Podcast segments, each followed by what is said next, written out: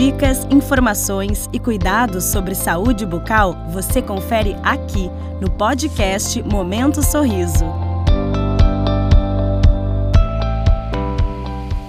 A halitose, ou mau hálito como é conhecido, é um problema de saúde que pode gerar sérias consequências sociais, econômicas, morais e psicoafetivas, atingindo cerca de 40% da população mundial, segundo a OMS.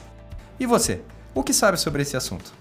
Sou Larosi Ortiz, cirurgião dentista e consultor de saúde bucal, e no podcast de hoje vou falar sobre os tipos de halitose.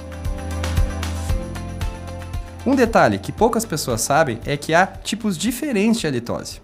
Existe a halitose fisiológica, que está relacionada à diminuição do fluxo salivar durante o sono, o que ocasiona o apodrecimento das células epiteliais que permanecem retidas na boca, gerando mau cheiro.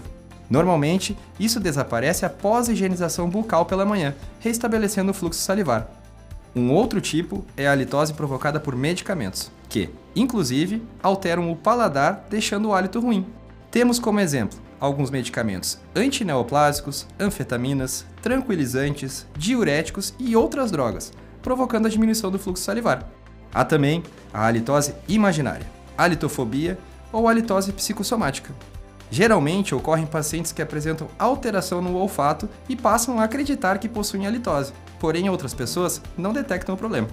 E o quarto tipo é a halitose temporária, de origem alimentar. Nesse caso, o odor desagradável ocorre quando ingerimos certos alimentos, como alho, cebola, condimentos, jejum prolongado, bebidas alcoólicas, entre outros. O metabolismo desses alimentos e bebidas produz ácidos e outros compostos que são expelidos através dos pulmões.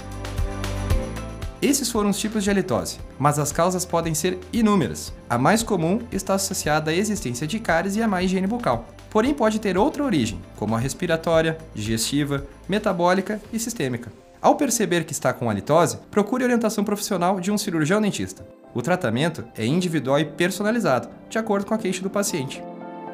Gostou do podcast de hoje? Conto com você para compartilhar esse conteúdo. Até mais!